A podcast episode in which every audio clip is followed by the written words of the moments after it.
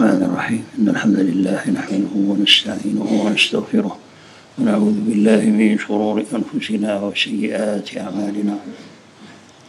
من يهده الله فلا مضل له ومن يضلل فلا هادي له وأشهد أن لا إله إلا الله وحده لا شريك له وأشهد أن محمدا عبده ورسوله صلى الله عليه وسلم يا أيها الذين آمنوا اتقوا الله حق تقاته ولا تموتن إلا وأنتم المسلمون يا أيها الناس اتقوا ربكم الذي خلقكم من نفس واحدة وخلق منها زوجها وبث منهما رجالا كثيرا ونساء واتقوا الله الذي تساءلون به والأرحام إن الله كان عليكم رقيبا يا أيها الذين آمنوا اتقوا الله وقولوا قولا سديدا يصلح لكم يصلح لكم أعمالكم ويغفر لكم ذنوبكم ومن يطع الله ورسوله فقد فاز فوزا عظيما أما بعد فإن أصدق الحديث كتاب الله وخير الهدى هدى محمد رسول الله صلى الله عليه وسلم على آله وشر الأمور محدثاتها وكل محدثة بدعة وكل بدعة ضلالة وكل ضلالة في النار اللهم أجرنا من النار بعفوك وادخلنا الجنة برحمتك وأنت خير الغافرين وأرحم الراحمين يا ملجأ الفقراء والأغنياء ومن ألطافه تدفع الأسماء والضرر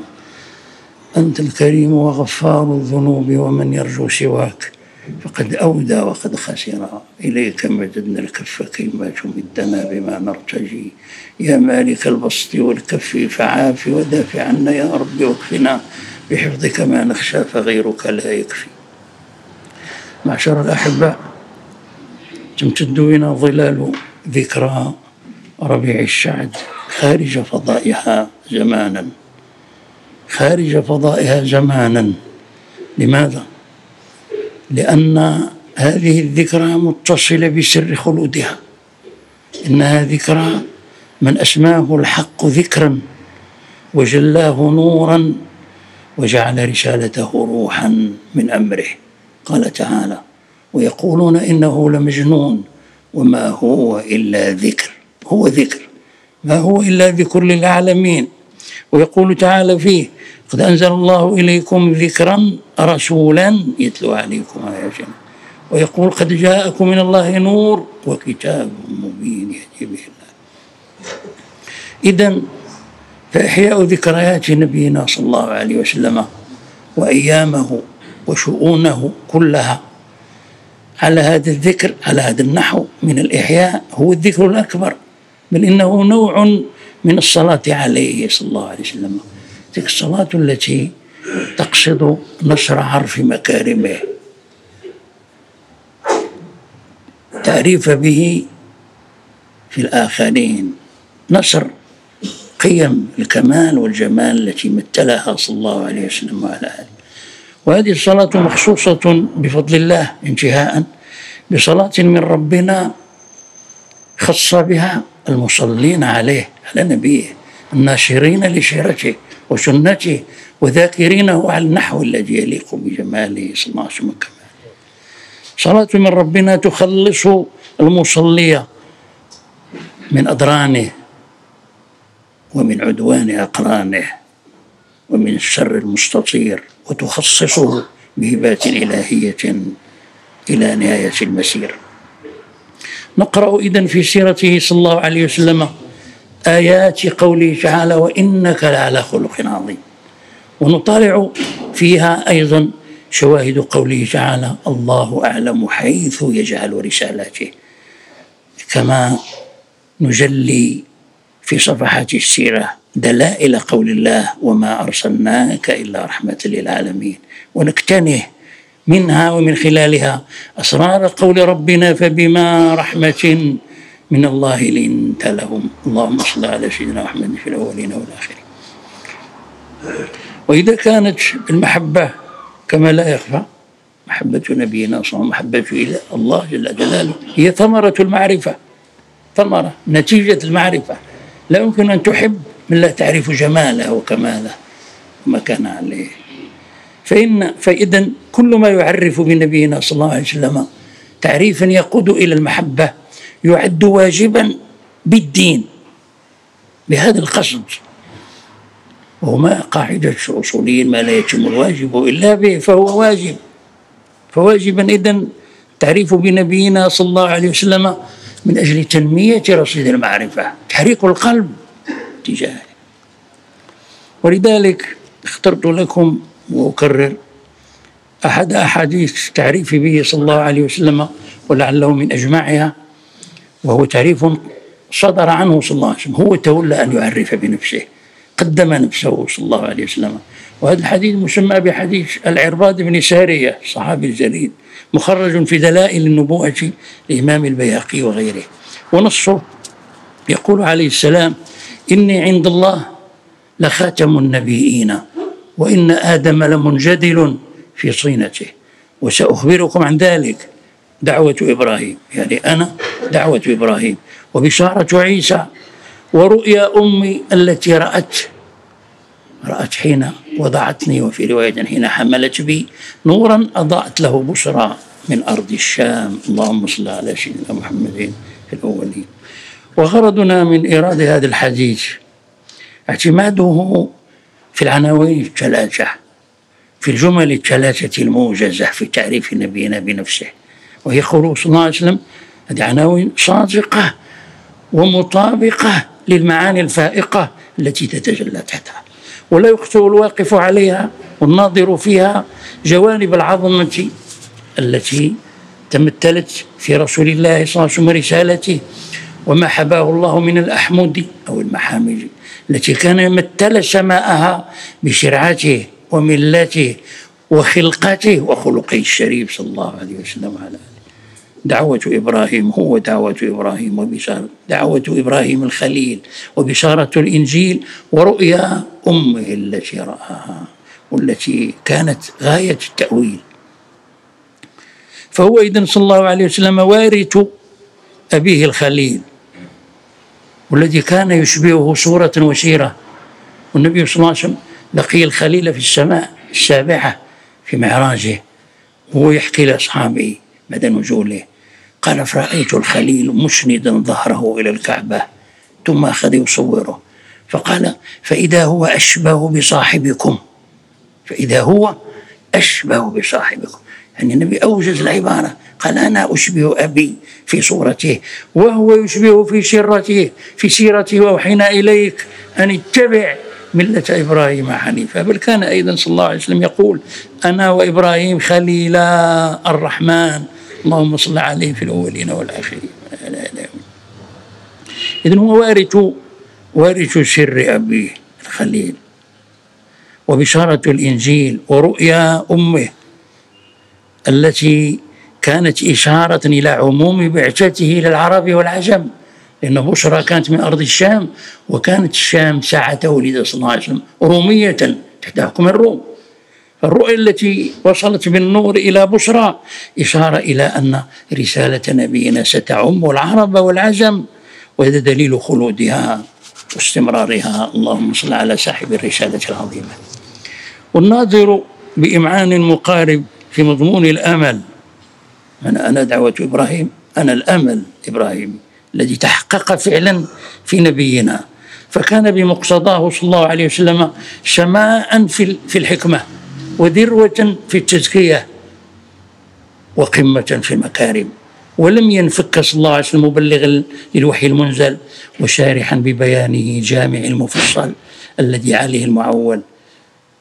إذا الناظر في مضمون الأمل يدرك أنه صلى الله عليه وسلم كان بحق الناهض المؤهل للقيام بالمهام الأربعة العظام وهي أولا تلقي صلى الله عليه وسلم الوحي الخاتم الجامع عن الله لتلاوته على الناس غضا طريا كما نزل بغاية الأمانة وقد قام النبي صلى الله عليه وسلم بهذه الأمة 23 سنة من الإصغاء إلى الوحي أذن خير يؤمن بالله ويؤمن المؤمن ورحمة للذين آمنوا منكم ثم ثانيا تولى صلى الله عليه وسلم شرح أنموذج هذا هذا البلاغ الكلام الإلهي أنموذج بيانه بكلمته وقدوته لأن الله وكل إليه ذلك لتبين للناس ما نزل إليه وثالثا باشر بنفسه تزكية المنتسبين إليه ممن آمن بالمكارم التي بعث لإتمامها إنما بعثت لأتمم المكارم الأخلاق ورابعا لتخريج الحكماء جيل الحكماء وصحب الوارثين للكتاب والحكمة الكتاب الأصول والمبادئ والحكمة مناهج البلاغ مناهج البناء خطة خطة الإعمار الحق لقيم الوجود وفي مضمون الدعاء الخليلي نقرأ سمو مصدر هذه الشرعة تلقيا النبي قام يتلو على الناس آيات الله فهو يقوم بربط الصلة بوضع الجسور بين الناس وربهم ليسمعوا خطابه وكلامه وثاني نقرأ فيها سناء المحل الذي نزل إليه الوحي نزله على قلبك نزل به الروح الأمين على قلبك ففيه تزكية للمحل الذي تنزل به الوحي عصمة وتنور بالحكمة كما نلاحظ اتضاح مطالب الرسالة بيانا من نفس المنزل عليه ولعل ذلك هو السر في نجاح نبينا صلى الله عليه وسلم في بناء الإنسان المسلم قلبا داخليا وباطنا وقالبا في السلوك المرئي بوصله ببارئ الرحمن وتطهيره من حجب الأكدار وأخيار العصيان وتنويره ببصائر البينات والبرهان وتمثلات أنوار العرفان يقول تعالى هو الذي بعث في الأميين رسولا منهم يتلو عليهم آياته ويزكيهم ويعلمهم الكتاب والحكمة وإن كانوا من قبل لفي ضلال مبين اللهم صل على سيدنا محمد صلاتك التي صليت عليه ومعلوم أن الخليل إبراهيم ما كان ليرغب إلى ربه في من يخلفه ويرث هذه الخلال الكريمة عنه ويتولى تلك المهام العظيمة إلا وهو عليه السلام ذاته علم فيها ومنارة لا يخطئ رائها إضافة إلى إدراكه ضرورة هذه المبادئ وحاجة الناس والدنيا كلها إليها وأنه لا سبيل لإصلاح العالم وإصلاح ناسه أو أناسه من دونها ولعل ذلك هو السبب في ذلك الحضور المتميز للمسمى إبراهيم الخليل حتى إن صورة من صور الذكر تحمل اسمه صورة إبراهيم حضوره المتميز في القرآن رسالة الله الخالدة وتبين السبب في تناء التناء المبتوت في في تناي القرآن كله تناء العصر من ربنا على الخليل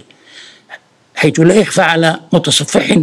لمجرد الكتاب تصفح أن يقرأ في القرآن مثل قوله تعالى في تزكية إبراهيم إن إبراهيم كان أمة الله يقول قانتا لله حنيفا ولم يكن من المشركين شاكرا لأنعمه اجتباه وهداه إلى صراط مستقيم وآتيناه في الدنيا حسنة وإنه في الآخرة لمن الصالحين كان أمة قدوة للباحثين عن الكمال أمة يمثل المنهج وحده كمالا وتماما واستقامة جامعا لخصال الخير كأنه أمة في المكارم قانت لله والقنوت قمة خشوع وخضوع واستكانة عن فهم استجابة لأمر الله فإنه استجاب بأمر رؤيا لذبح والده ولده والتقرب به إليه القنوت بغاية السكون لله لا اعتراض على أمر الله وعلى ولا على شرع الله خلو باطنه من أي اعتراض ازاء أوامر الله ونواحيه حنيفا ليس فيه أدنى شائبة ميل عن صفاء التوحيد إلى خلافه ولم يقم المشركين براءة من الشرك والوثنية والإثنينية وكل شيء لا يعرف بالله سجل القرآن عليه هذه الشهادة العظيمة من ربنا وكفى بالله شهيدا شاكرا لأنعمه تزكية بلا حدود شهادة من الله العلي الحميد بأن إبراهيم كان شاكرا لأنعم الله عليه ومن ثم اجتباه هذا قمة اختيار وهداه سماء توفيق وفقه إلى إلى هذا الوشام صراط الله المستقيم ويقول تعالى فيه إن إبراهيم حليم أواه منيب حليم واسع الصدر لا يضيق بالآخر حتى ولو كان مخالفا أو معترضا بل ولا يعجل على مخالفه بإيجاف ولا إرجاف بل ولا معاقبة بالمثل يصبر على جهل الجاهلين بل ويترجى ربه في أن يمهل العاصين إلى أن يفيئوا إليه كان قمة في الرفق والتأني وحسن التعاصي والمعالجة كان إبراهيم حليما قمة رفق بالخلق ومعه أواه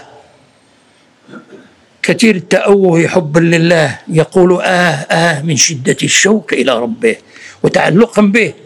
وخشية من عذابه وحبا في قربه ويقول تعالى فيه وما جعل لكم في الدين من حرج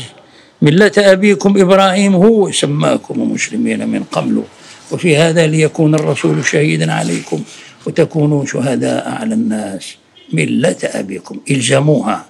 هي الملة التي لا حرج فيها هي اليسر كله موافقة للفطرة وسواء النضرة وقرب الحضرة وفيها كل ما فيها من كمال ما كان إبراهيم يهوديا جافيا ولا نصرانيا غاليا وإنما كان حنيفا مسلما وما كان من المشركين ومن أدرانا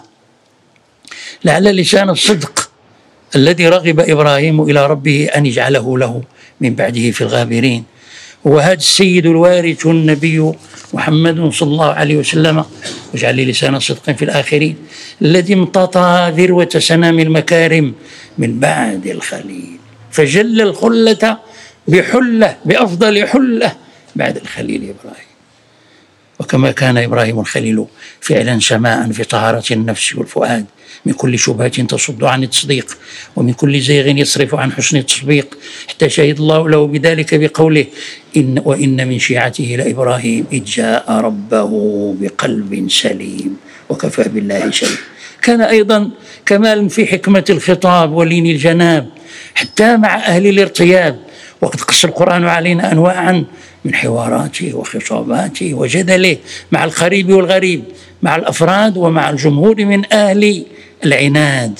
وش القرآن ذلك غاية وقرأوا مثل قولي وقد سبق بيان ذلك واذكر في كتاب إبراهيم إنه كان صديقا نبيها إذ قال لأبيه يا أبتي لم تعبد ما لا يسمع ولا يبصر الآيات وقال تعالى فيه ولقد آتينا إبراهيم رشده من قبل وكنا بعالمين قبل أن يكون نبيا كان راشدا حكيما شديدا في القول والفعل وذلك من حفظ الله وعصمته لنبيه الخليل قبل نبوته وإيش مضى شهادة الله لإبراهيم بقنوته وحنيفيته وشكره لنعمه وأنه كان سليم الصدر حسن الطبع ومن ثم نصبه الله بذلك إماما للناس قال تعالى ويجب ابتلى إبراهيم ربه بكلمات فأتمهن قال إني جاعلك للناس إماما اللهم صل على سيدنا محمد وعلى آله كما صليت على سيدنا إبراهيم وعلى آله وسلم عليهما في الأولين والآخرين في الملأ الأعلى إلى يوم الدين وهبنا بالصلاة عليهما حسن ختام وتخلقا بالصفات التمام والكمال من المكارم واجعلنا يا مولانا على نشبتهم قربا وحبا إنك ولي ذلك والقادر عليه آمين آمين والحمد لله رب العالمين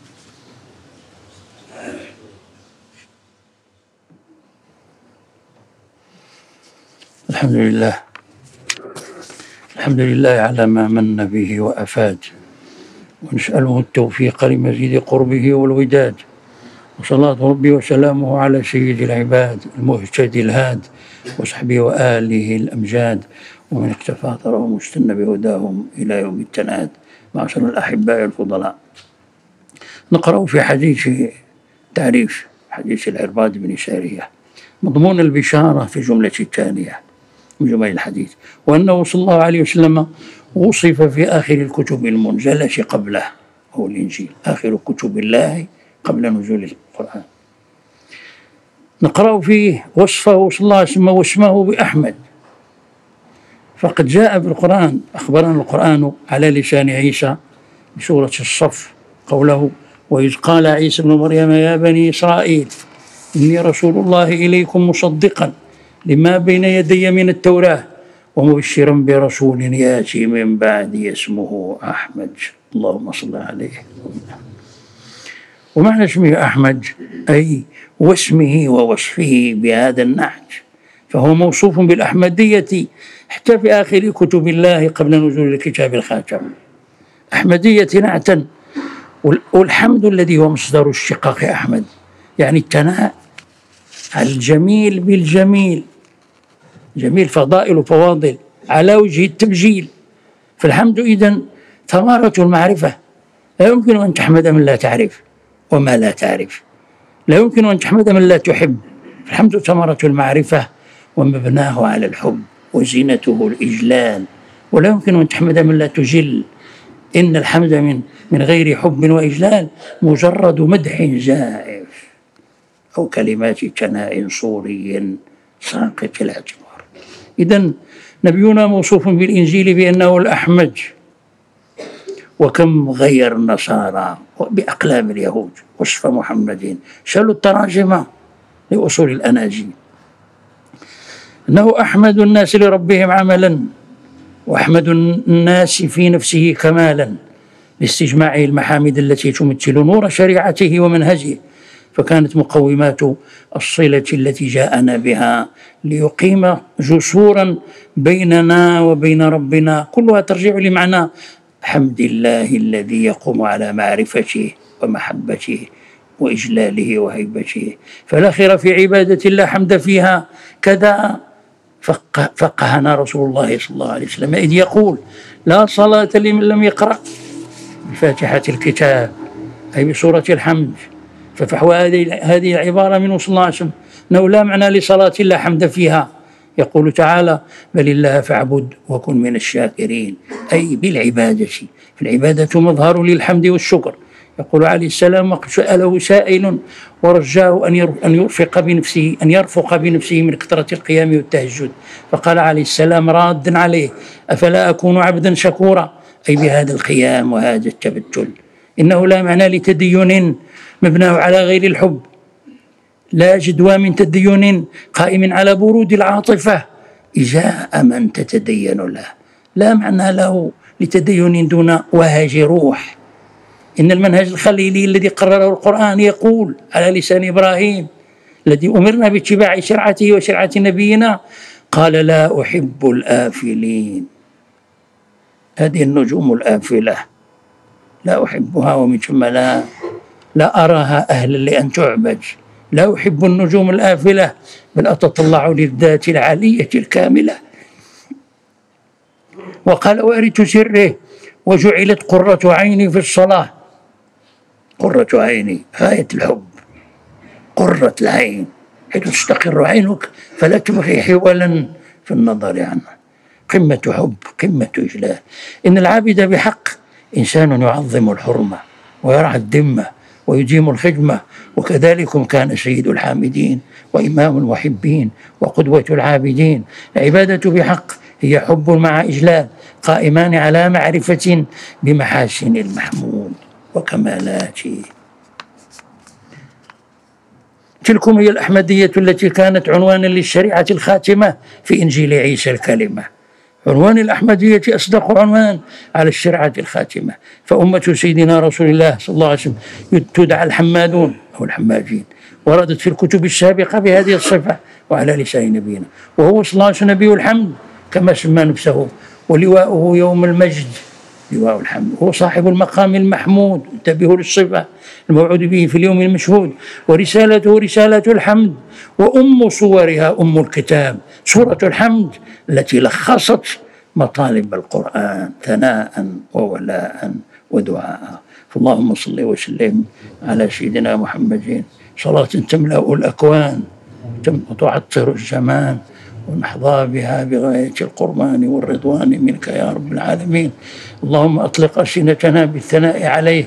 اللهم أطلق ألسنتنا باللهج بالصلاة عليه صلى الله عليه وعلى آله وعمق في قلوبنا حبه وحبك بما يرضيك ويرضيه إنك ولي ذلك والقادر عليه واجعل صلاتنا وسلامنا عليه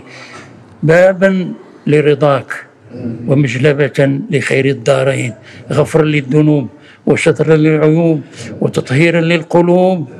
و و و و ودفعا للكروب انك ولي ذلك والقادر عليه اللهم اعنا على ذكرك وشكرك وحسن عبادتك واختمنا بما ختمت به لاوليائك يرخر ايامنا واسعدها يوم لقائك ات انفسنا تقواها وزكها أنت خير من زكاها أنت وليها ومولاها اصلح لنا ديننا الذي هو عصمة أمرنا اصلح لنا دنيانا التي فيها معاشنا اصلح لنا آخرتنا التي لها معادنا اجعل الحياة زيادة لنا في كل خير اجعل الموت راحة لنا من كل شر